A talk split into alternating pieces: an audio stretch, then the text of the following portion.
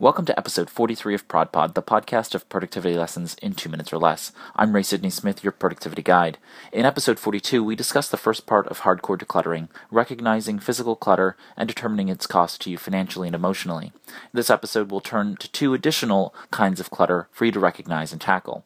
That second type of clutter is that which resides in your mind. Start a bucket list in a single good old fashioned paper notebook. This isn't a task or projects list. It is a list of all of your emotional memories as they come to mind, your current emotional state, anxieties as you feel them, and worries about the future. Ruminating is a clear symptom that you are in need of psychic decluttering.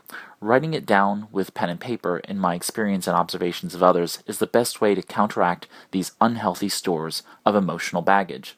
Finally, there's no doubt that our lives have become more digital than ever. There's bound to be more data on our computers, our mobile devices, and the web about us that we have to manage. I remember when everything I owned in digital data could be held on a single microfloppy, which, for you millennials and younger, those are 3.5 inch floppy diskettes that held a whopping 1.44 megabytes. Those were the days.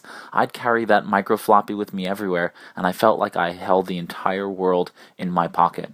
Well, today, I carry a smartphone that literally holds 22,755.5 microfloppies worth of data, and there's countless more data on the web about me. That doesn't mean you can't find ways to get rid of massive amounts of deadweight data and organize it so that it's no longer clutter, but meaningful data that you can protect and use effectively.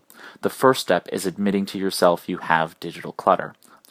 I know this is just a primer on how to start hardcore decluttering, but my hope is that it sparks action and you come up with new, innovative ideas about how you're banishing clutter.